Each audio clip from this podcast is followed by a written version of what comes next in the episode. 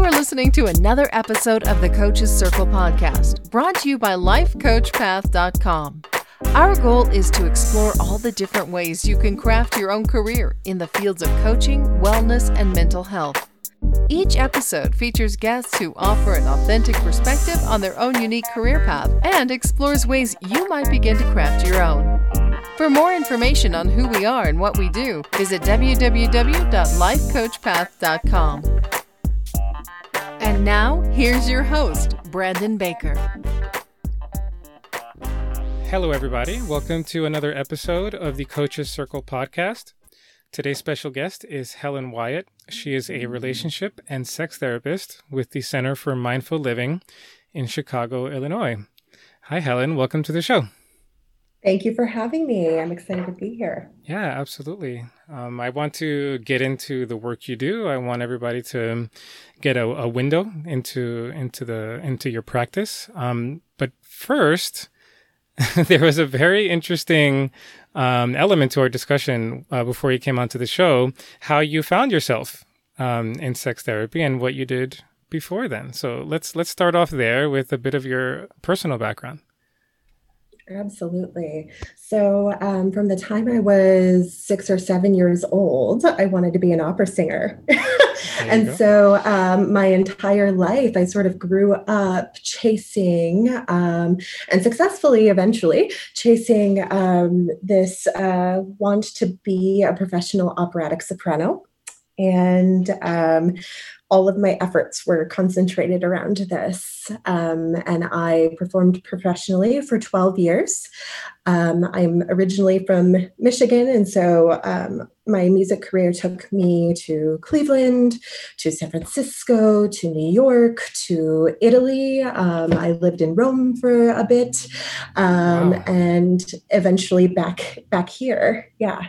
Wow, that's that is fascinating. I have to say, this is I think it's it's one of the most fascinating career shifts that I've heard on the show.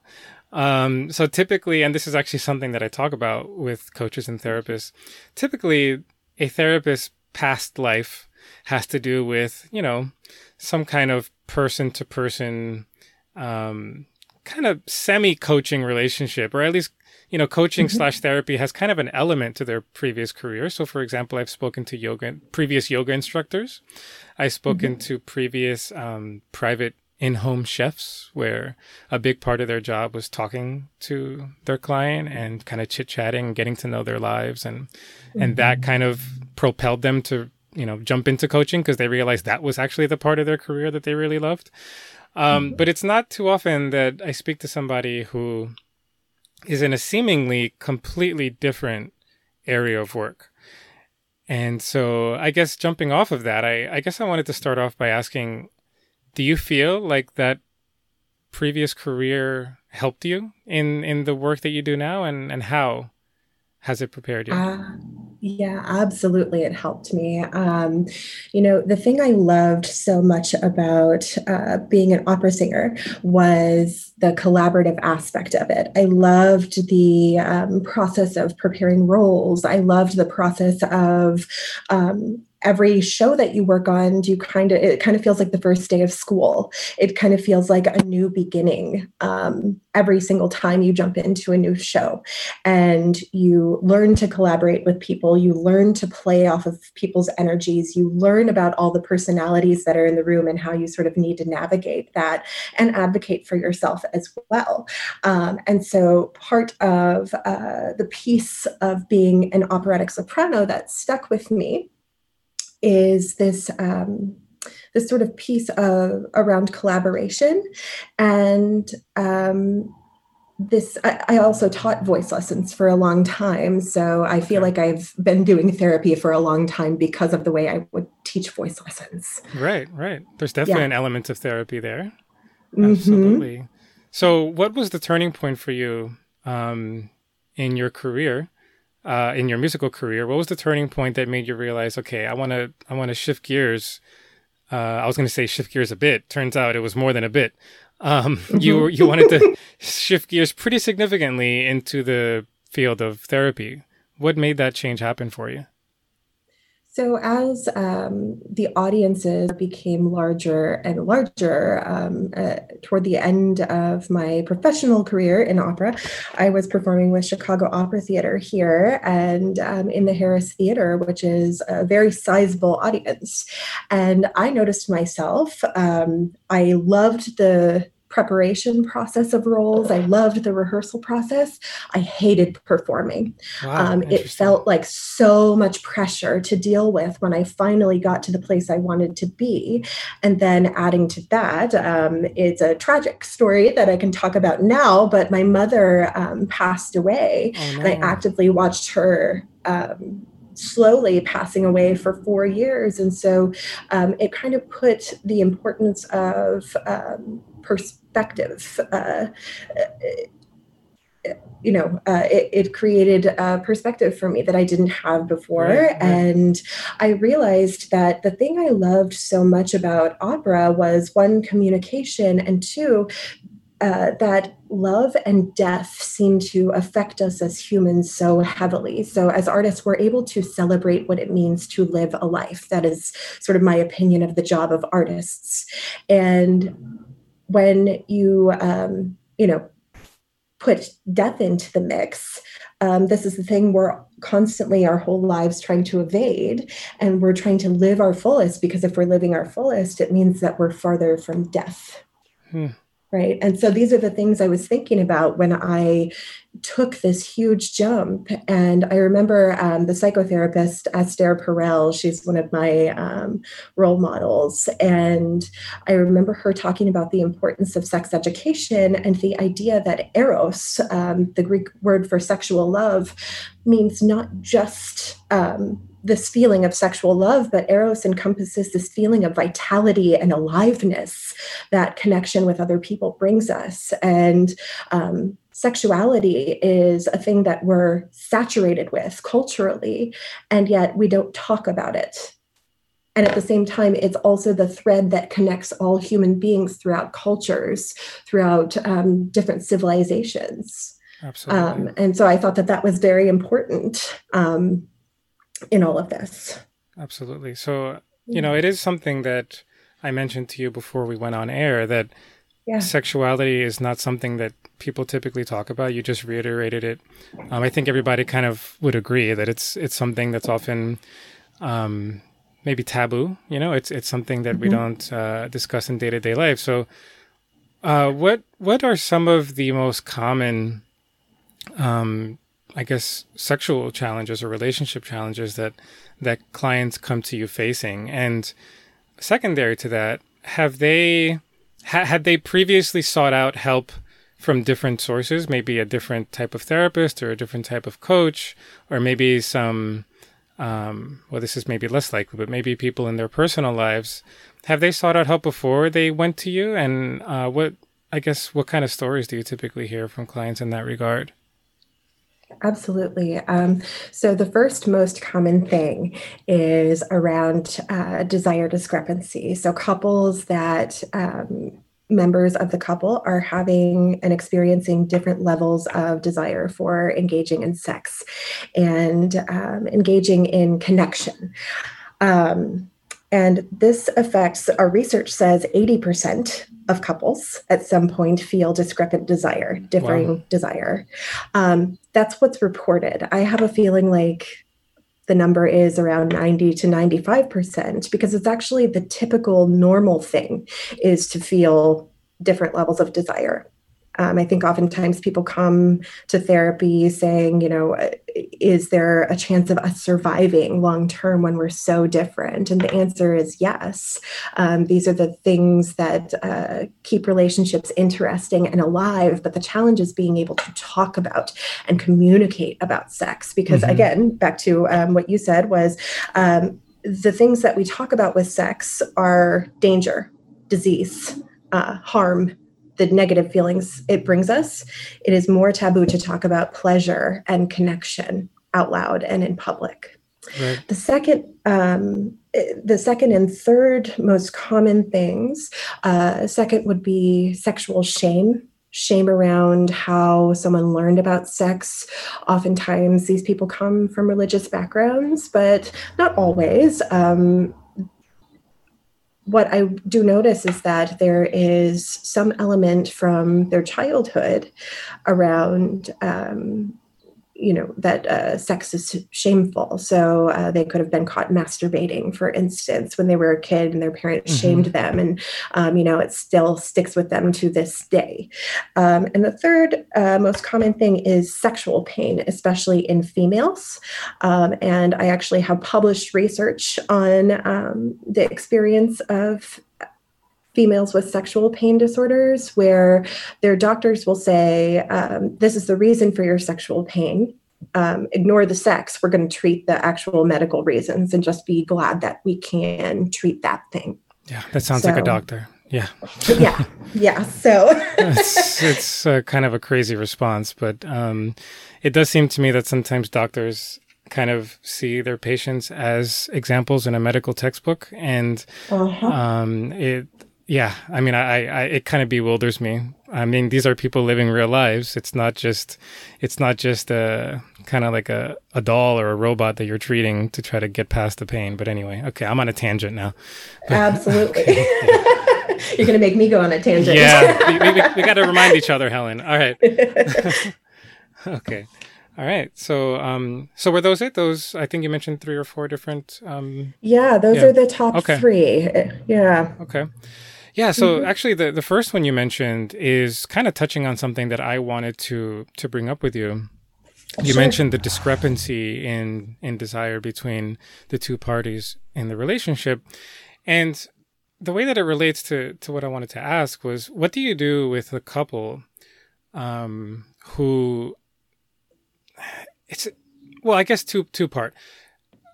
Well, well, I guess generally, what what do you do with a couple who has a discrepancy, not in necessarily desire, but in their perception of a problem. So, do you ever mm-hmm. have a situation where one party and the client feels that there is a problem that needs to be resolved and the other one doesn't and so therefore only one is willing to come in how do you how do you tackle a situation like that Sure. Um, so it's interesting because oftentimes couples will come to therapy both with the opinion that the problem is around discrepant desire. The problem is around their um, schemas and sort of scripts around what sexuality should be. But the problem, um, when I start hearing their story, actually has to do with something completely different. Hmm. and um, so getting their buy in and helping them to understand the underlying issues that show up in this tangible physical thing we engage in um, you know that that's what that work looks like. And to me that's where the difference in story comes because um, oftentimes in my experience working with couples around desire discrepancy again sex is um, something that you physically engage in. So you can tell when um, people have differing levels of desire around it. Right. Absolutely. Mm-hmm. Um, yeah it's it's definitely something that i wish was i guess more mainstream in the way we talk about it um, and i know that some therapists that i've spoken to that that specialize in, in, in sex therapy and sex related challenges. Um, and this is a topic I wanted to kind of transition into. They specifically avoided getting their their license, their therapeutic mm. license, because um, of the kind of restriction against physical touch. And so a lot of, and they, this is what they report, a lot of their clients mm-hmm. come in with, um, you know, like you just mentioned earlier, um, you know, a lot of repressed kind of sexual, um, kind of you know feelings that they have from perhaps a traumatic event from when they were younger or what have you, and this particular therapist was mentioning how without the element of physical touch, it's sometimes difficult to get at some of those most deeply seated, um, mm-hmm. you know, psychological challenges that, that they're facing. So, what is your perspective on that? Um, do you think it's it's fully possible to achieve the results you're achieving without any element of physical touch involved? Sure. This is something I actually talked to my father a lot about, who is a physician. He's a medical doctor. And he actually asks me the same question Well, how do you fix this stuff if you cannot physically touch your patients? Because right. that's what he wants to do when he examines people, right? Um, and this conversation around touch is so important. I think, yes, it could be important depending on the need the couple is coming in with um, for your therapist to um, you know utilize touch but i don't think the therapist has to physically themselves engage in the touch um, if you've ever spoken to a sex coach versus a sex therapist mm-hmm. um, you know uh, a sex coach is someone that is going to go in and physically uh, coach and and help people um, you know engage through touching exercises. What i like to do in therapy is i like to really do a lot of work around exploring um, the role of touch. Often people don't think about it um, before therapy, and the role of non demand pleasuring, um, using touch that doesn't lead to intercourse uh, to kind of create intimacy in their relationship.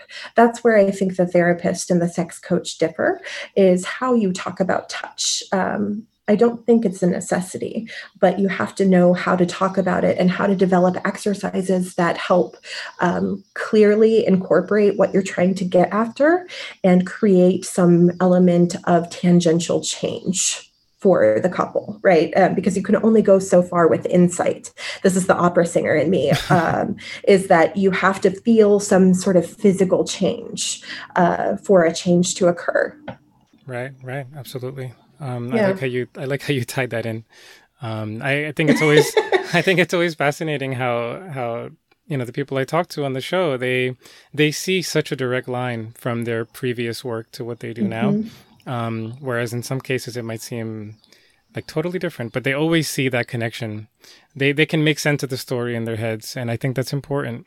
I think it's important. Mm-hmm. No matter anybody out there who is in a line of work that might seem completely unrelated to coaching or therapy. Mm-hmm uh, I guess the message here is do not be afraid to make the jump because there's, especially when it comes to interpersonal relations, when you're just talking to someone, there's almost always a common thread between a previous line of work um, to to coaching or therapy. So Absolutely. Yeah. I don't know if you're familiar with Emily Wapnick's talk, uh, their TED talk on multipotentiality, but I think it was really important in making a career switch. And I think um, they talk about how oftentimes we're asked, What do you want to be when you grow up?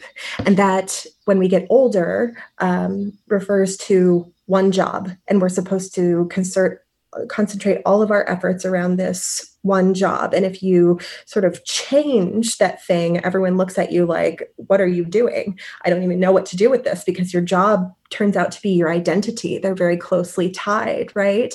And so I think when you, um, sort of listen to your inner self and you are a person that um, has potential in multiple areas, um, it makes you that much more able to pull from a very wide palette and a wide skill set uh, and help people in a really different way. You know, there are things I've learned about breathing from being an opera singer hmm. that I use with That's every single couple. Yeah, that I can see that. You know, yeah, yeah, yeah, that other therapists don't use.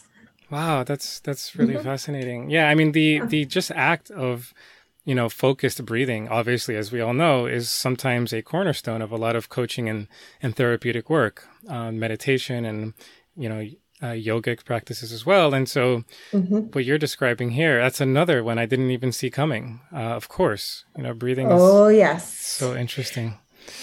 Uh, that's why I love asking about about people's backgrounds because you never know the ways that it's going to tie in.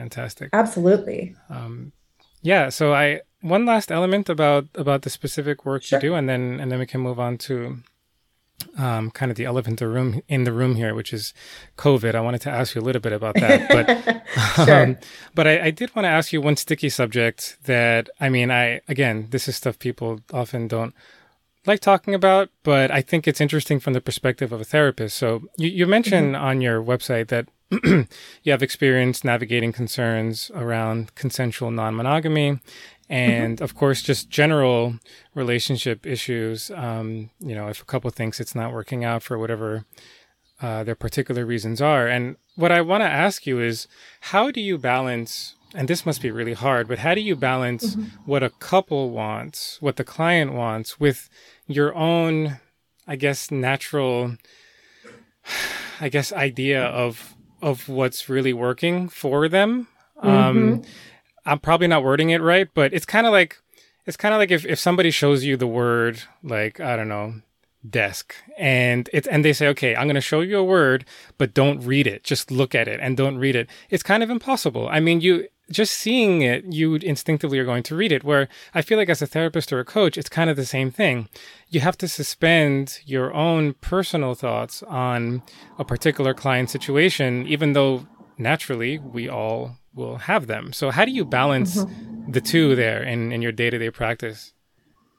Absolutely. So, um, one of the biggest ways to balance this is asking open ended questions. I think this is a really uh, difficult thing to get used to first um, at, at, first and then it gets easier is asking questions that let people express their opinions and then not just letting the opinion go by you um, you know really digging in to get wrap your mind around you know who the client is and what uh, their goals are or what their moral compass tells them. Because you know we can be as um, unbiased or aim for being as unbiased as possible, but we're all still human. We all grew up with a certain moral compass and a certain right. system of values too, right? Uh, which is why I think you're asking this question is, you know, what do we do when something sort of like strikes a chord w- within us that,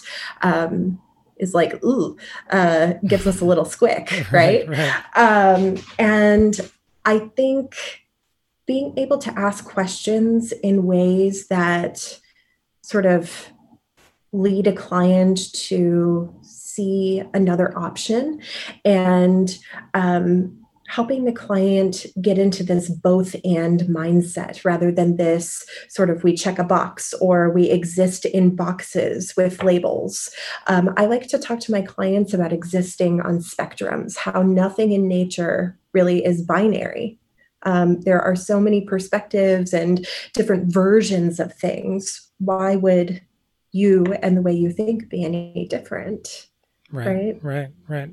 Yeah, I think mm-hmm. it's I think it's a it's almost kind of a superpower i think for somebody to suspend their own biases i mean after all this is why mm-hmm. you got into the field because you have your own set you have like you said your own moral compass your own idea of the way things should be done perhaps or maybe the healthiest way to go about things and especially i think when you deal with issues related to sexuality what's what's normal maybe is not mm-hmm. the same as what's natural and what's what's i guess normal whatever that word even means is not always mm-hmm. what's conducive to a couple um, being at their healthiest and so yeah, I mean, I, I can only imagine, you know, as a non sex therapist, uh, just speaking from a layman's perspective here, it just mm-hmm. seems like a really, really big challenge. And I, I, I think anybody getting into the field of coaching or therapy, especially with regards to sex, has a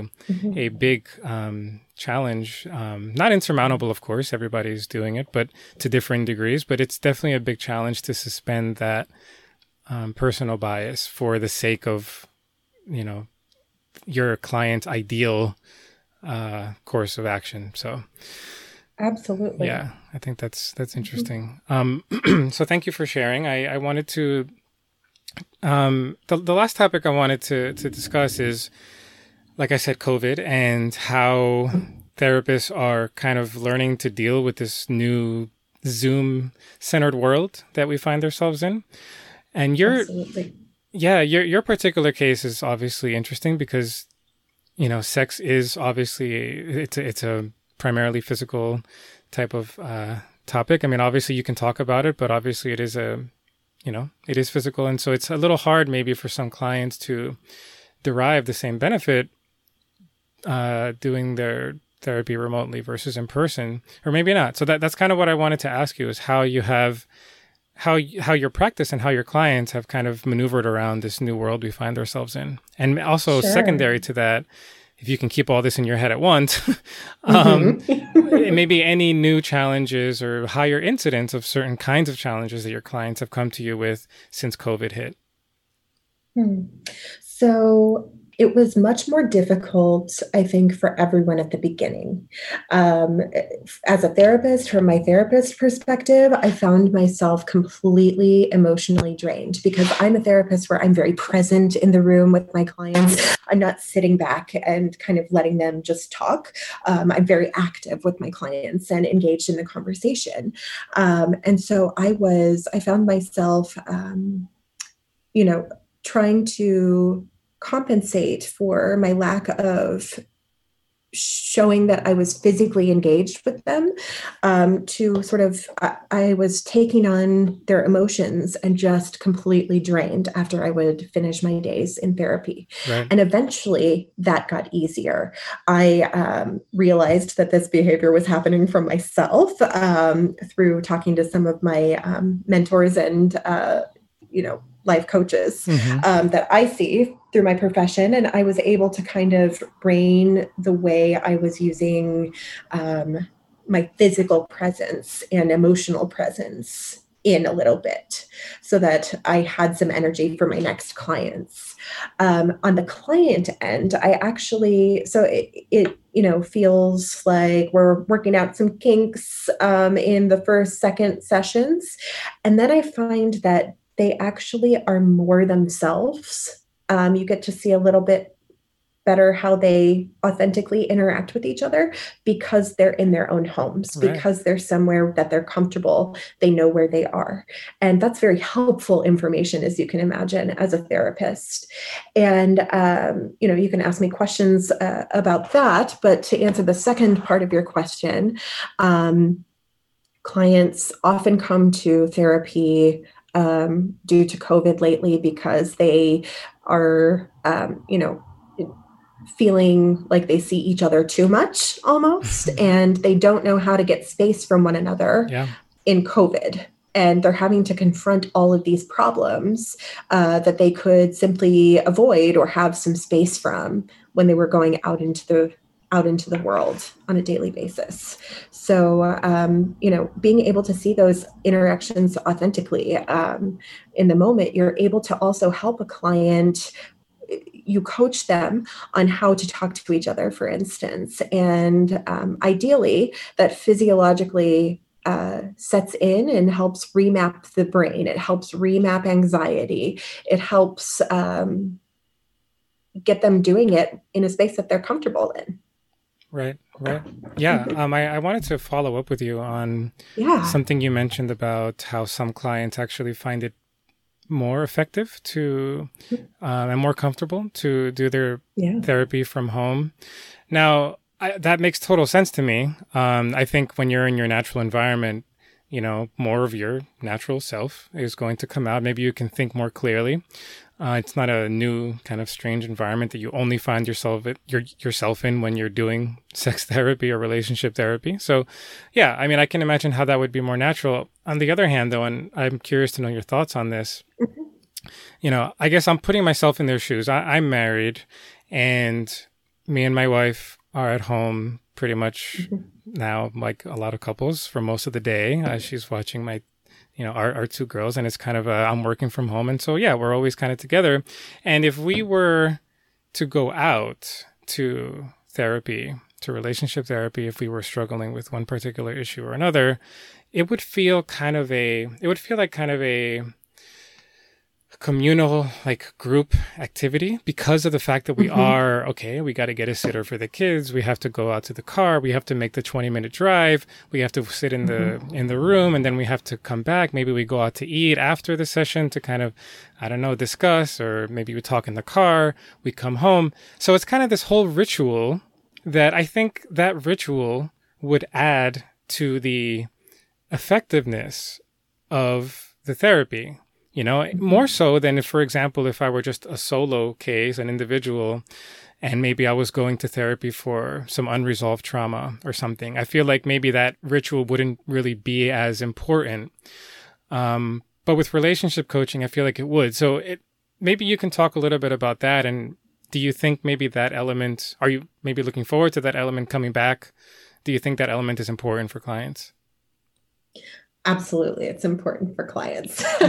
absolutely, it is um, because there. You're absolutely right. There is a ritual to all of this, and so one um, thing that I overtly will talk about with clients is how to make a ritual um, in our own homes um, around intent, intentionally um, paying attention and giving time and respect to the relationship in the in our homes um, and making the best out of the situation now. Um, i think i personally cannot wait to go back in person.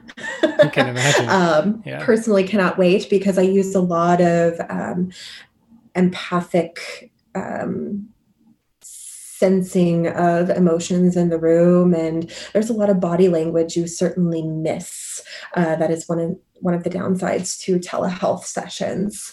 Um, but the way you can kind of create that working on these things in covid is is there a way you can get behind closed doors can you lock the door? No kids, no animals are allowed in here. Is there a space that you can go to every single time for your therapy session? Um, I had one couple I was talking to this past week who um, they had a lot of great body language. They were turned toward each other. They were like kind of cuddled up on the couch. And I said, Well, in your normal everyday life, do you guys always sit on this couch like this? And they said, no, we're always on separate couches. This is for our therapy oh, sessions wow. that we're sitting in this way. You so, yeah. um, you know, it, it, does, I think having a ritual and um, going to the same place every single time is important because it does create sort of a separation mentally um, in your head.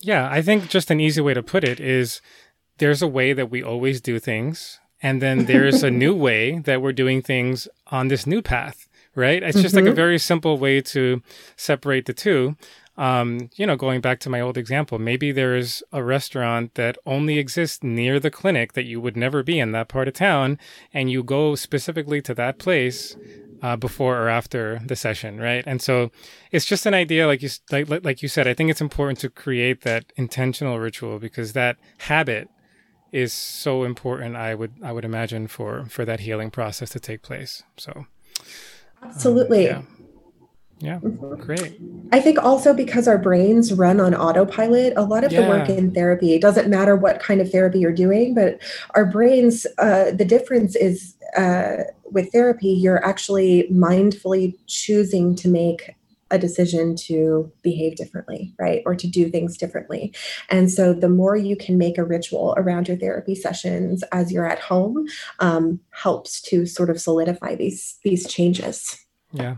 Yep, totally. Mm-hmm. I think that makes a lot of sense. Um, you know, Helen, you've given our audience a lot to think about from from your own evolution into this field um, mm-hmm. to to the specific work you do that isn't talked about enough. And um, anybody that wants to get into the field of whether it's sex therapy, sex coaching, relationship coaching, mm-hmm. any of these kind of you know cousins, uh, these related fields that all kind of have similar elements to them. I think I think this show is going to give them uh, a good a good you know base to to think about all these issues and these sometimes tricky issues that um, you know we don't have any practice talking about in our day to day life, right?